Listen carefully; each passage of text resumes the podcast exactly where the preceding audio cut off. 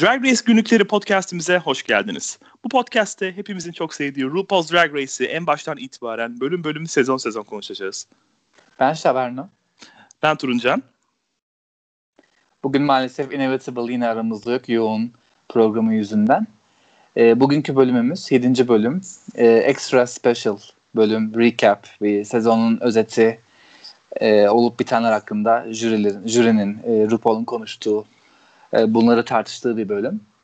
Şöyle bir genel bakış yapıyoruz yani geçmiş bölüme, daha doğrusu şimdiye dek olan bölümlere diyelim. Bundan önceki bölümü konuşacak olursak eğer kısaca görev neydi, kim kazandı? Balo görevi olmuştu. Son 4 kişilerdi. Birinci BeBe olmuştu ve bu sezon ikinci birinciliğini kazandı. Son ikiye de Rebecca ve Chanel kalmıştı ve lip-sync sonucunda kazanan Rebecca olmuştu. Zaten Chanel'le gitmek istediğini söylemişti, o yüzden o laftan sonra kalması imkansızdı açıkçası. Hatta sadece o yüzden kaldığını Rebecca'nın, daha doğrusu Chanel'in sadece o yüzden gittiğini bile söyleyenler var. Bak yani olabilir, bilmiyorum. Bence eşitlerdi lip-sync'te. Öyle mi diyorsun? Evet, hani geçen bölümde söylemiştim. Biraz Chanel fazla enerjikti bu şarkı için. Rebecca daha böyle kontrollü, biraz daha hani lip-sync'e, playback'e daha çok özen gösteren kişi gibi gelmişti bana. Daha böyle bir eğlence havasında gibiydi Chanel. Bilmiyorum, şarkıya çok yakışını düşünmüyorum açıkçası, o havanın, o enerjinin. Kötü değildi ama şarkıya çok uygun gittiğini düşünmüyorum. Bu arada BeBe'de ikinci birinciliği kazandı demiştin az önce sen. Bunu Ongina dışında şimdiye dek yapan tek kraliçe zannediyorum. Evet, Ongina zaten gitti. Şu an Ongina zaten gitti. Birden fazla birinciliğine sahip olan kişi BeBe. Nina'nın bir tane var. Rebecca'nın bir tane. Zaten 3 kişiler. Ve BeBe'nin bir tane batımı. Rebecca'nın 2 batımı. 1'e 2. Nina'nın 0 batımı var. Hiç elemeye kalmadı. İlginç yani, bir oluşum. Matematiksel olarak baktığımız zaman aslında Rebecca'nın aralarında en az şansa sahip olduğunu görüyoruz. Sanki bundan sonra yarışma biraz BeBe ve Nina arasında olacak gibi görünüyor. Matematiksel açıdan konuşuyorum tamamen. Evet. Aynen. Evet. Peki, çok uzatmadan o zaman şimdiki bölümümüze bakalım. Bu bölümde ilk önce kraliçelerin başvuru videolarını görüyoruz. Biliyorsunuz aramızda... bu programa başvurabilmek için ilk öncelikle bir video yolluyorlar bildiğim kadarıyla. Ve bunları görüyoruz. İşte kimlerdir bu insanlar, ne yapmışlardır, kısa bir özgeçmiş gibi bir şey. Zannediyorum dolaplarını vesaire gösteriyorlar. Onun dışında yaptıkları başka şeyler de var mı bilmiyorum. Belki hani bir onlar yine bir lip sync yapmak durumunda kalıyorlardır başvuru sırasında da, ya da sadece konuşuyorlar mı? Aslında keşke daha fazla bilgimiz olsa bununla ilgili. İlerleyen sezonlarda aslında gösteriyorlar, hani sahne performanslarından da kesitler oluyor. Hatta ikinci sezonda gösteriyorlardı. Biri aklımda kalan, biri şu an ismini söylemeyeceğim. Zamanı gelince konuşacağız çünkü. Biri bardaymış gibi kendi garajında böyle bir bar ortamı ayarlamış. Orada kendi kendine dans ediyor. Öyle bir videosu vardı o kişinin. bu garaj muhabbeti zaten başından beri aramızda bir şaka halinde devam ediyor. Bakalım. Bu arada videolar arasında sadece bu sezonun kraliçeleri değil, gelecek sezonlarda konuşacağımız, göreceğimiz kraliçelerden de bazılarını görüyoruz. Tabii ki bunlardan ilk ilgimizi çeken Alaska olmuş oluyor. Bunun dışında başka kimler vardı? Pandora vardı ikinci sezondan. Pandora Box. Detox'u görüyoruz. Sahara Davenport vardı yine ikinci sezondan. Detox evet beşinci sezondan.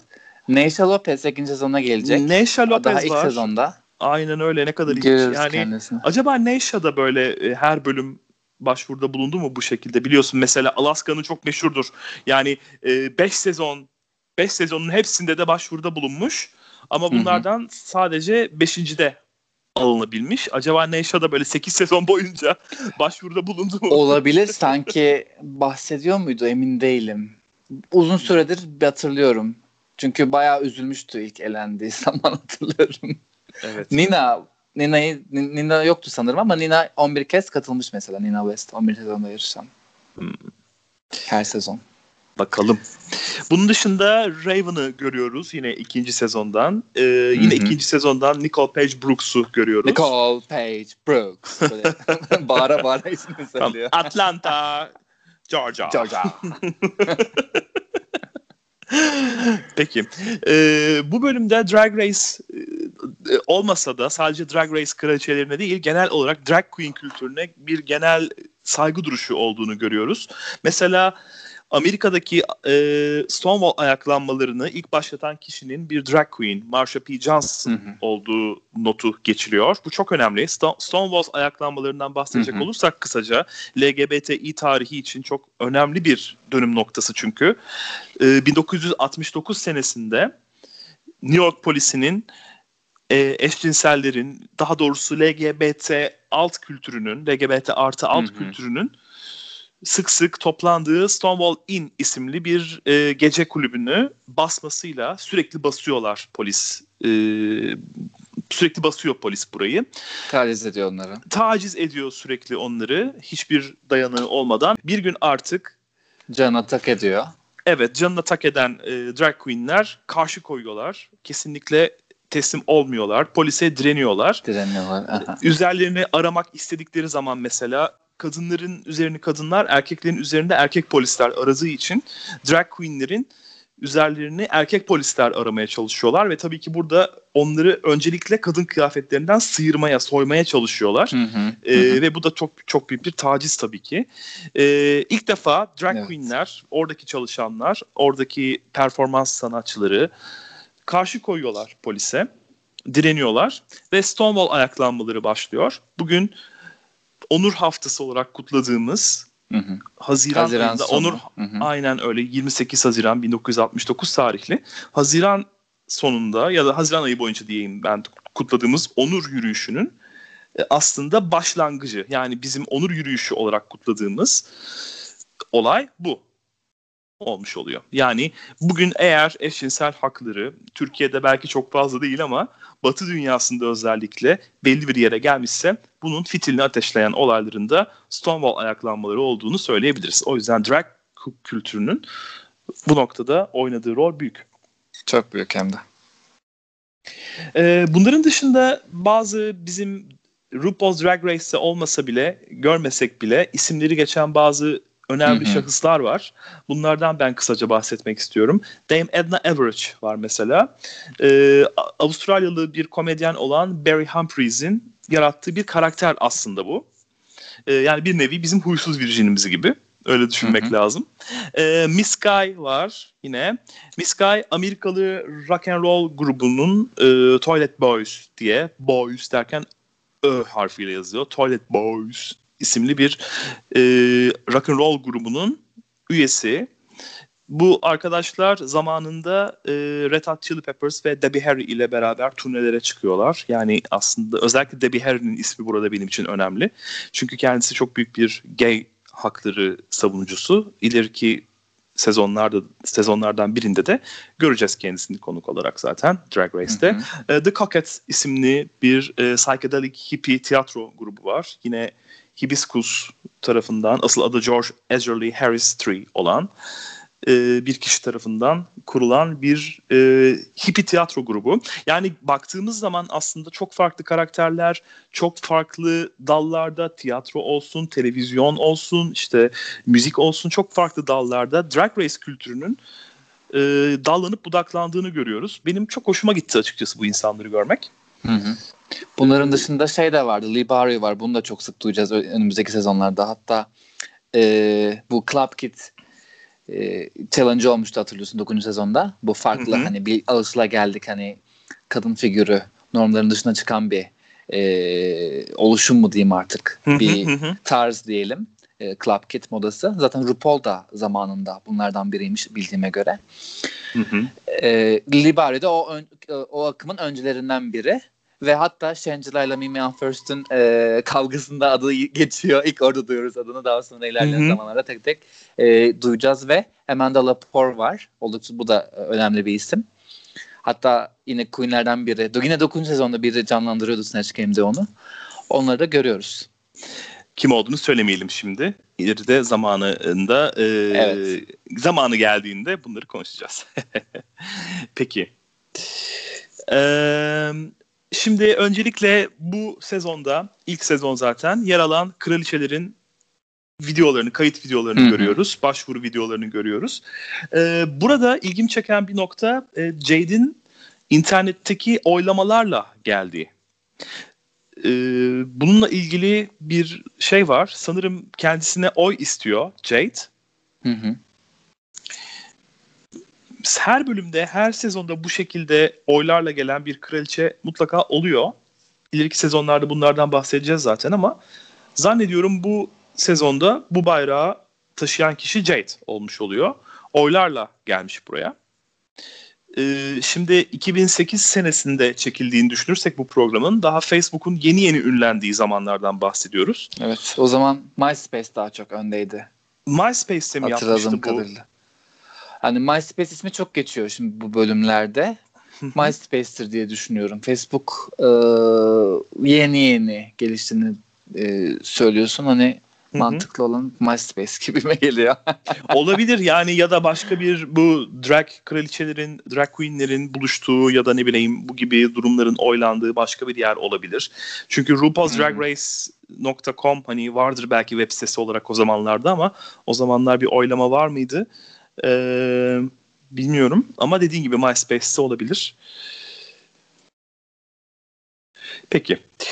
Şimdi kraliçelerin dolaplarındayız. Chanel'in dolabına özellikle değinmek istiyorum ben. RuPaul diyor ki hani benim neredeyse dolabımla boy ölçecek derecede görkemli bir dolabı vardı Chanel'in diyor.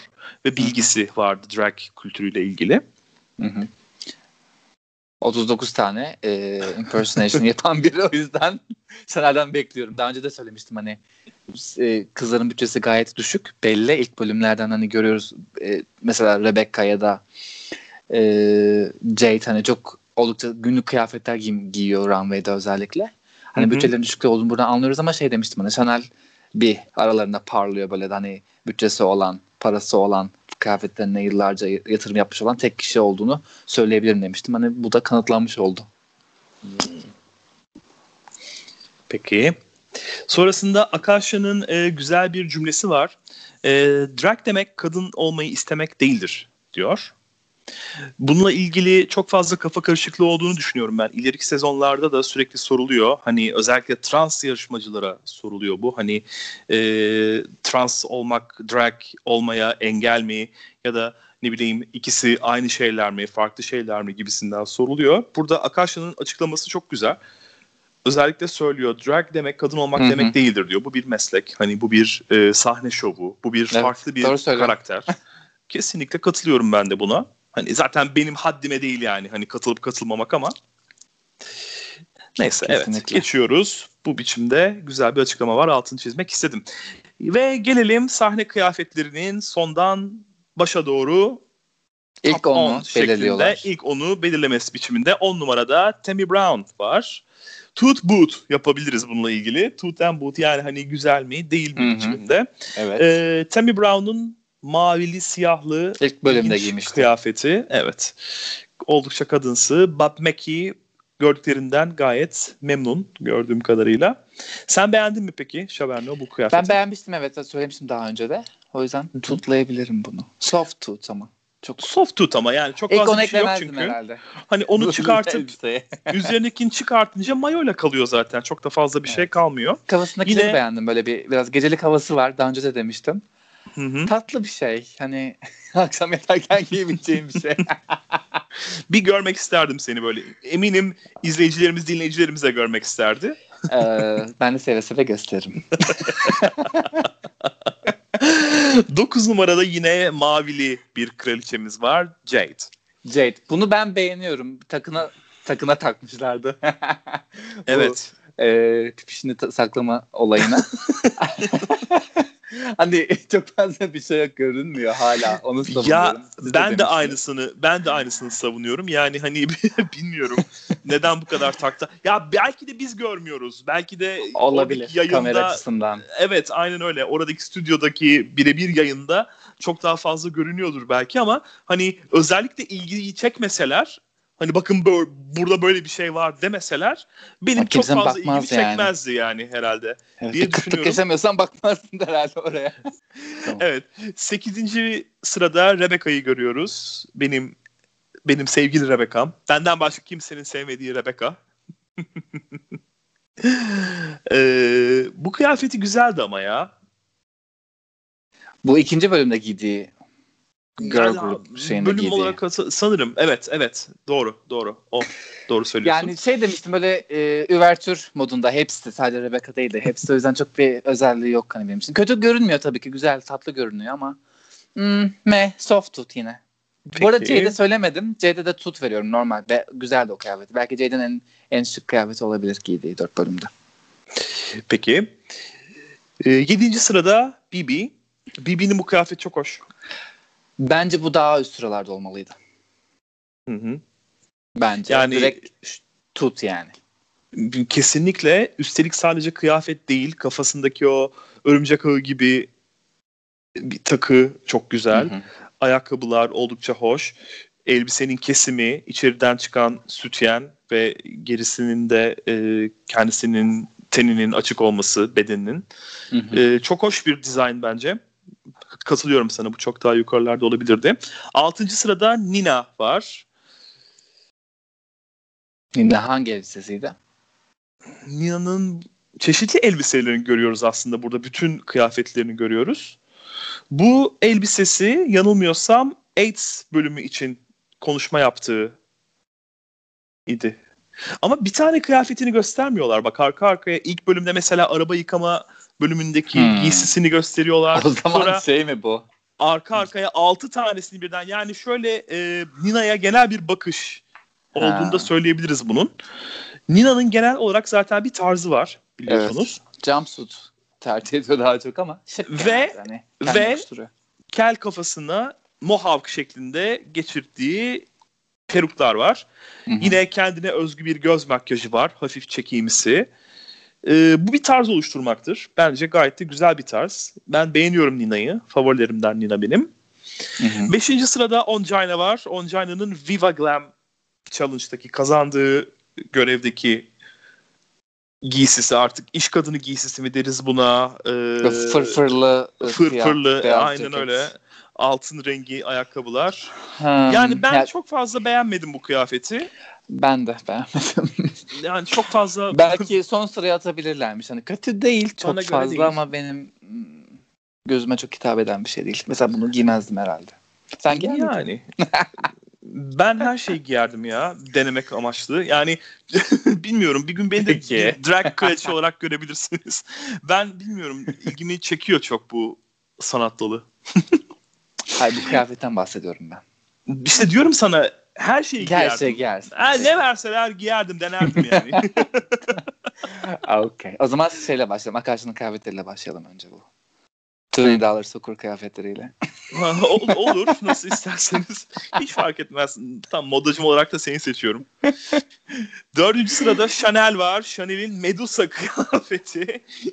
Dillere destan. Şimdi kıyafet açısından zaten ortada çok fazla bir şey yok. Daha çok kostüm hani. Daha çok evet kostüm. Kafasına taktığı ve sonrasında bilerek yaptığının altını çizdiği, düşürdüğü o kafa parçası var. Kafasına taktığı parça. Kafa parçası tabii işte birebir çeviri yapınca headpiece deyince olmuyor da. Kafasına taktığı aksesuar var, öyle diyelim. Evet, daha şık oldu. Oldukça kostümi dediğimiz kostümümsü bir görünüm. Hı. Bence işe de yaradı. Hani her ne kadar son 2'ye kalıp lip sync yapmak zorunda kalsa da ben işe yaradığını düşünüyorum. Son anda yaptığı hareketin. Hı. Güzel görünüyordu. Hani kostüm olması kötü göründüğü anlamına gelmiyor tabii ki. Ben buradan tut veriyorum kendisine. Kesinlikle katılıyorum. 3. sırada yeniden BeBe var. BeBe'nin Afrika ormanlarından, balta girmemiş ormanlardan kopup geldiği leopar ve aslanı aynı bedende buluşturduğu kıyafeti var. Şimdi evet. İşin içinde büyük abartı olduğu kesin. Hani burası tartışmasız ama BeBe bunu kendisine çok yakıştırıyor. Zaten daha sonra kendisi de söylemişti. Ben leopar giysilerimle biliniyorum biliyorsunuz demişti. Birçok böyle kıyafeti varmış. Hatta All Stars 3'te de kendisini görüyoruz. Leoparlı kıyafetlerle. Bu bir tarz yaratmak. Aynı Nina için söylediğimi BeBe için de söylüyorum. Gayet güzel. Ben kesinlikle tut veriyorum. Ben de aynı şekilde. Ama öbür kıyafetini daha çok beğeniyorum, onu da söyleyeyim tekrar. Evet. Karşılaştırmak gerekirse o daha güzeldi. İkinci belki bu sırada renkler biraz daha hani boğucu olduğu için çok çekici gelmiyordur bana. Kahverengi olduğu için mi? Evet, biraz daha böyle bir çok fazla göz yoran renk hani bu desenler. Öbürü daha böyle ferah da hani beyaz olduğundan dolayı emin değilim ama daha şık geliyor, daha rafine geliyor. Ama tabii ki bu güzel görünüyor, kendisine yakışıyor. Ama bana yakışmazdı bu. Her şeyde kendime böyle düşünmem sanki alıp gideceksin gibi. Okay, ikinci sırada diyordum. İkinci sırada Nina Flowers'ın ilk bölümde Drag on a Dime görevinde giydiği kırmızı kıyafet var. Muhteşem. Zaten hepimizin dibi düşmüştü o kıyafeti görünce. Evet. Yani ikinci sırada aslında birinci sırada olması gerekiyordu ama birileri kendine torpil yaptı. Şimdi birazdan göreceğiz. Birileri değil lütfen, jüri oylarıyla çok rica edeceğim. O birilerinin kim olduğunu da söylemeyi sana bırakıyorum. Şaberno'cum. Evet. Birinci sırada yani beklediğiniz gibi tabii ki RuPaul o berbat perukları ve bazıları iyi bazıları kötü olan kıyafetlerini bir numara yaptılar ama son bölümlerde gidikleri daha iyiydi, bir gelişme var hem peruk hem de kıyafet açısından. İlk bölümlerde çok beğenmiyorum kendisini. İlk bölümlerde zaten makyaj falan korkunç, şey de yok, peruk da doğru dürüst yok dediğin gibi. Inevitable'ın kulakları çınlasın, o böyle hani RuPaul'un yüzünde dolgu olmadığı için böyle bir iki boşluk var yanaklarında, der ya. Çukurlar. Evet. Kulakları çınlasın arkadaşımın. Yani evet, katılmamak elde değil ama ben bütün kıyafetlerini ya da peruklarını ya da makyajını beğenmediğimi söyleyemeyeceğim. Özellikle Ongina'nın gittiği bölümdeki pembe kıyafeti ve arkaya doğru, geriye doğru taranmış mı diyeyim artık, bağlanmış mı diyeyim, yapılmış diyeyim. Peru çok hoştu, çok güzeldi bence. Çok yakışıyor RuPaul'a o peruk. Birkaç bölümde daha buna benzer peruklar takmıştı. Çok hoştu bence. Benim favorim kesinlikle o pembe giysi ve oradaki peruk. Sen hangisini beğendin en çok RuPaul'un bu hallerinden? Benim en çok beğendiğim final bölümünde. Daha gelmedik. Onu göstermiyorlar. Daha gelmedik. Tamam. Evet. O zaman konuşmuyoruz. Ama bölümünde, bol bölümünde giydiğini beğenmiştim. Nasıl daha parlak olan, sarı olan, sarıyı. Tamamdır. Peki.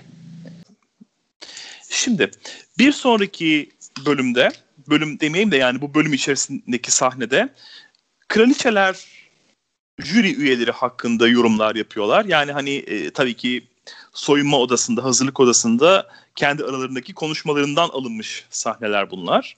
Bu noktada sürekli Chanel'in şikayet etmelerini dinliyoruz. Ne yapsam kendimi beğendiremedim. Aslında ben çok muhteşemim, çok güzelim. Ama bir türlü ne yaptıysam yaranamadım jüri üyelerine biçimindeki serzenişlerini dinliyoruz Chanel'in. Arka arkaya özellikle hani o dikkatimi çeken bir nokta. Ve burada hala programın sloganlarından olan Charisma, Uniqueness, Nerve, Talent biçimindeki sloganın altı çiziliyor. Bu C-U-N-T bir araya geldiğinde kant, yani kaltak diyebiliriz buna. Kibarca. Sözcüğünü kibarca, yani böyle yosma.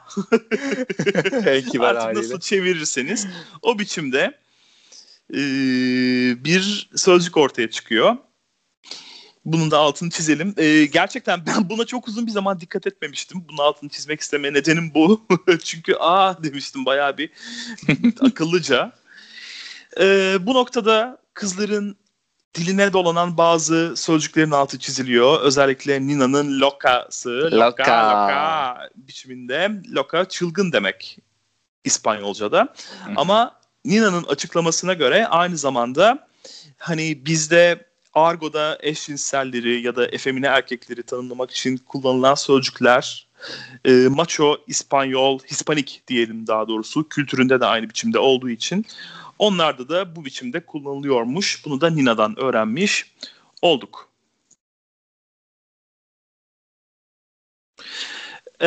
Yine dikkati çekmek istediğim bir nokta daha var benim burada. Bir ayrıntı. Sürekli Santino ne kazanmış ki bize laf etme cüretini kendinde buluyor gibisinden bir eleştiri var. Bu sonraki sezonlarda da çok dikkatimizi çekmişti. Hı hı. Ben burada bunun nedenini açıklamak istiyorum. Santino 2005 senesinde Bravo kanalının reality show'u olan hepimizin yani en azından çoğumuzun bildiği sürekli kulaklarının çınlatıldığı Project Runway isimli yarışmaya katılıyor ve çok da iyi bir performans çizmiyor. 2 tane görev kazanıyor ve son 3'e kalıyor. Son 3'e kalmasına karşın 4 tane görevde son 2'ye kalıyor mesela ve en sonunda son 3'e kalmasına karşın kazanamıyor. Ve kazanamadığı için de hani sürekli bu durum kulaklarının çınlatılmasına neden oluyor program boyunca ve daha doğrusu sezonlar boyunca diyeyim. Ve ayrıca zamanında kendisi programda, yani hiç izlemedim ben bu programı daha önce bilmiyorum ama daha sonraki sezonlarda mesela bu sezonda Rebecca'nın, daha sonraki sezonlarda da mesela Fifi O'Hara'nın yaptığı gibi programın kötü kişiliğindeymiş. Artık ne yaptıysa ne dediyse bilmiyorum. Ben Santino Rise'ı seviyorum. Yaptığı yorumlara her zaman katılmasam da yapıcı yorumlar yaptığını düşünüyorum. Çoğu zaman en azından. Sen ne düşünüyorsun bu konuda? Nedir Santino ile ilgili genel düşüncelerin? Yani ben de yarışmacı olsam hani bir şey kazanmayan birinin çok fazla düşüncesini dikkate almazdım açıkçası. Hani bir başarı ortaya göster ki sonra beni eleştirecek seviye ne diyeyim? Sonra beni eleştirebil. Anladın mı? Hani kızdırak biliyorum o konuda. Hani ben de aynısını yapardım. Hani sen kimsin anlatayım dersin. Tencere dibin kara diyorsun yani. Yani ama Santino'nun bu arada hani villain, kötü adam rolünde olmasına şaşırmadım yani. Kendisinden beklerime potansiyel var. Bunu da bilmiyordum. Thank you diyorum. Kulakları çınlasın. Geleceğiz. Bundan sonraki sahnede önceki bölümlerde neler olduğundan bahsediyorlar. Kısaca biz de onları hatırlayalım. İlk bölüm Dragon a Dime idi. Hatırlayacak olursanız ilk görevimiz. Hı-hı. Neydi tam olarak Dragon a Dime? İşte en ucuz materyallerden, eşyalardan kıyafet yaptılar. Hani 1 milyoncudan alınmış şeyler gibi demiştik daha önce. Evet. Onlardan yaptıkları dizayn görevi. Evet. Tasarım görevi. Kim kazandı, kim gitti? Nina kazanmıştı, Porkchop gitmişti. Evet. İkinci bölüm kız grubu görevi, Girl Group Challenge dediğimiz Destiny's Child grubunun üyelerinden Michelle Williams konuk oluyor. Hatta onun şarkısında en son lip sync yapıyor kızlar. Kim kazanmıştı, kim kaybetmişti? Yeniden soracak olursam. Ongina kazanmıştı. Tammy Brown. İlginç bir biçimde gitmişti. Tammy Brown çok sevilen bir kraliçe. Bakıldığı zaman çok fazla kulakları çınlatılan, en fazla öne çıkartılan kraliçelerden biri. Ancak erken veda ediyor burada yarışmaya. 3. bölümde Queens of All Media yani Oprah Winfrey'den esinlenerek bir talk show görevi üstleniyorlar burada. 2 tane konukları var. Biri Tori Spelling ve Tori Spelling'in eşi. Onlara soru soruyorlar, onlarla röportaj yapıyorlar ve haber sunuyorlar. Burada haber sunarken biraz zorlanıyor. Özellikle İngilizce ile ilgili sıkıntısı olan kraliçelerin dilleri dönmüyor sözcüklere vesaire. Kim kazanıyor, kim kaybediyor? BeBe kazanıyordu. Elenen kişi arka arkaya. Evet. Lip sync yapmaktan dolayı üçüncüsünde. Suçlu bulunarak. 4. bölümün yarışması MacViva Glam Challenge, AIDS HIV hastalarına destek olmak amaçlı yapılan Mac'in bu alanda destek olmak için yaptığı bir kampanya bu. Burada kraliçeler bu markanın tanıtımını yapıyorlar ve sözcülüğünü yapıyorlar, daha doğrusu öyle söyleyeyim. Hı-hı. Ve kim kazanıyor? Ongina kazanıyor. Jade kaybediyor. Bu Hı-hı. önemli. Ongina bu bölümde bütün programın en ikonik sahnelerinden biri. Kendisinin de HIV pozitif olduğunu açıklıyor ve bu yarışmayı kazanmanın özellikle kendisi için ne kadar önemli olduğunu söylüyor. Çok duygusal bir bölümdü gerçekten. 5. bölüm Drag School of Charm, kadın dövüşçüler, erkeksi oldukça maskülen kadın dövüşçüler konuk oluyor ve kızlardan da onları birer drag queen'e, kendilerinin kardeşi biçiminde birer drag queen'e dönüştürmeleri bekleniyor. Ve başarılı da oluyorlar. Kim kazanıyor? Rebecca kazanıyordu. Ve üzücü bir biçimde geçen hafta kazanan Ongina eleniyordu. Evet. Bir önceki bölüm olan Absolute Drag Ball'da ise artık balo yapıyorlar. Balo challenge'ları, balo görevleri bundan sonraki sezonlarda da karşımıza çıkacak. 3 tane kıyafet hazırlamak. Bunları da Absolute Vodka'nın, programın uzun bir süre sponsorlarından biri olan ve yine LGBT haklarına son derece büyük destekler veren Absolute Vodka'nın aromalarından esinlenerek yaptıkları kıyafetler bunlar. Yine son 4'e kalan yarışmacılarımızdan Chanel ve Rebecca son 2'ye kalıyor ve kim kazanıyor? Kazanan kişi BeBe oluyordu. BeBe kazanıyor ve evet, buraya kadar geliyoruz. Evet, çok fazla uzatmayacağım. Artık olanı biteni biliyoruz zaten. Son olarak son 3'e kalan yarışmacıları mercek altına alıyor bölüm. BeBe, Nina ve Rebecca. Kısaca bahsetmek gerekirse BeBe genel olarak bana soracak olursanız Ru'ya en çok benzeyen, hani hal tavır olarak olsun, tavır moda hissi olarak olsun, yaklaşım olarak olsun, Ru'nun nasıl söyleyeyim legacy dediğimiz olayını, yani Ru'dan bayrağı devralabilecek olan kişiliğe en çok BeBe'nin yakın olduğunu düşünüyorum ben bu noktada. Muhteşem giysiler var, hali, tavrı, pozu gayet yerinde. Ailesinden destek alıyor. Hani ilk başta anlamamışlar ama daha sonrasında destek olmuşlar. Bu eski kraliçeler arasında özellikle az görünen bir yaklaşım. Senin düşüncelerin ne genel olarak BeBe ile ilgili? Ben de katılıyorum açıkçası sana. Hani daha aradıkları profilde biri, daha feminen, daha kadınsı. Hani Nina daha androjen. Alımlı. Rebecca daha hani kendini bulma aşamasında, hani o yüzden kim olduğunu biliyor. Hani bunları aradıkları için yarışmada da bu profili birini aradıkları için BeBe en ideal görünüyor şimdilik. Peki. Bir sonraki kraliçemiz Nina. Yine Nina'nın eski çocukluk, gençlik fotoğraflarını görüyoruz. Gençliğinde acayip yakışıklıymış bu arada. Özellikle bu Ricky Martin'e hafif benzeyen halleri, o Latino halleri çok hoş. Saçlı halini ben daha çok beğeniyorum açıkçası Nina'nın. Çok yakıştırıyor yani kendisine. Tıpkı BeBe gibi o da rastlantı eseri drag'e başlamış. Drag queen kariyerine rastlantı eseri başlamış. Aynı zamanda DJ'lik yapıyor kendisi. Bana soracak olursan eğer matematiksel olarak öne en fazla Nina ve BeBe'nin çıktığını söylemiştik. İkisi arasında Nina'nın en büyük dezavantajlarından biri de dil problemi. Hani kendisinin ana dili İspanyolca olduğu için İngilizceye olan hakimiyeti %100 değil.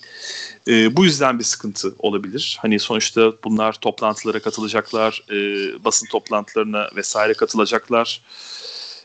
Bu noktada bir sıkıntı olabilir diye düşünüyorum ben. Senin Nina'ya bakış açın genel olarak nedir? Yani kendini biliyor, kim olduğunu biliyor. Bir tarzı var. Yaptıkları belli yarışmada. O yüzden Nina'nın da çok çok çok yakın olduğunu söylüyorum. Görüyorum taca. Yani sen de katılıyorsun yarışmanın aslında bu noktada artık BeBe ve Nina arasında geçeceğine. Evet. Peki. Son olarak senin pek de hoşbeş olmadığın Rebecca'ya geçelim o zaman. Çok da sözü uzatmadan.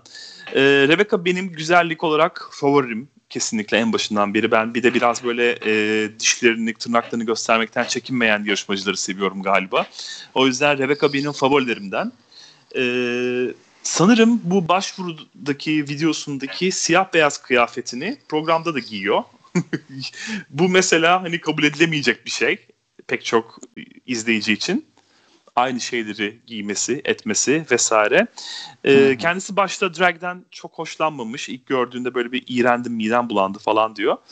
Daha sonrasında ailesi de desteklemiyor ama daha sonra onların da desteğini alıyor kendisi. Son olarak senin Rebecca hakkındaki düşüncelerini bir cümleyle alalım ve bu çok da uzun olmayan bölümü yavaş yavaş bitirelim.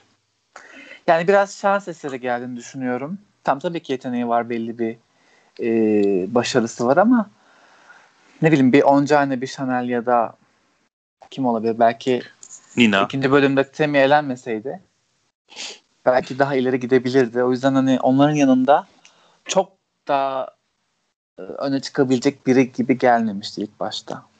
Sonra da ama sanırım tabii renk kattı, onu söylemem gerek. Hani onun sonra da sanırım hiçbir şekilde renkli anlar izledik ettik. Lazım tabii öyle renkler. Sonra da ama tabii. Zannediyorum senin gözünde hani hiçbir zaman kazanacak kişi kumaşına gelemedi. Tabii Rebecca. Hani şeyin seviyesine değil bence. Hani hala pişmesi gereken biri. Tam kişi tarzını bulamamış. Hani günlük ana bu kışlık olur. Ben de hadi şunu giyeyim bari kafasında bir koyayım Rebecca şu anda. Zaten gerçi şu anda Dre bıraktı. Eğer devam etseydi ne bileyim daha ileriki sezonlarda gördüğümüz işte bu hani eleştirilen çok fazla toy olan queenlerin yaşadığı işte bu şeyi nasıl diyeyim cilalanmayı görebilirdik Rebecca'nın kendisinde ama maalesef olmadı. İsterdim onu görmeyi. Ben daha önce de söyledim, yeniden söylüyorum. Kendisini 10. sezonun finalinde gördük. Diğer birinci sezon kraliçeleriyle birlikte. Bundan sonra da drag'i bırakmış bile olsa eğer geri dönecek olursa bir All-Star sezonunda en azından birkaç bölümde olsa Rebecca Glasscock'u ben izlemek, görmek isterim açıkçası. Kendisini geliştirdiğini, geliştirip geliştirmediğini daha doğrusu görebilmek açısından. Peki, 7. bölümün sonuna geldik böylelikle. Çok teşekkür ediyoruz bizi dinlediğiniz için. Teşekkür ederiz dinlediğiniz için. Drag Race günlükleri @gmail.com e-posta adresinden bize ulaşabilirsiniz. Ayrıca Twitter sayfamız ve Instagram sayfamız açıldı bu arada. Drag Race günlükleri ismiyle yine bizi bulabilirsiniz. RPDR yani RuPaul's Drag Race'in baş harfleri RPDR günlükleri adresinden de Twitter adresinden bize yeniden ulaşabilirsiniz. Görüşmek üzere, hoşça kalın. Görüşmek üzere, kendinize iyi bakın.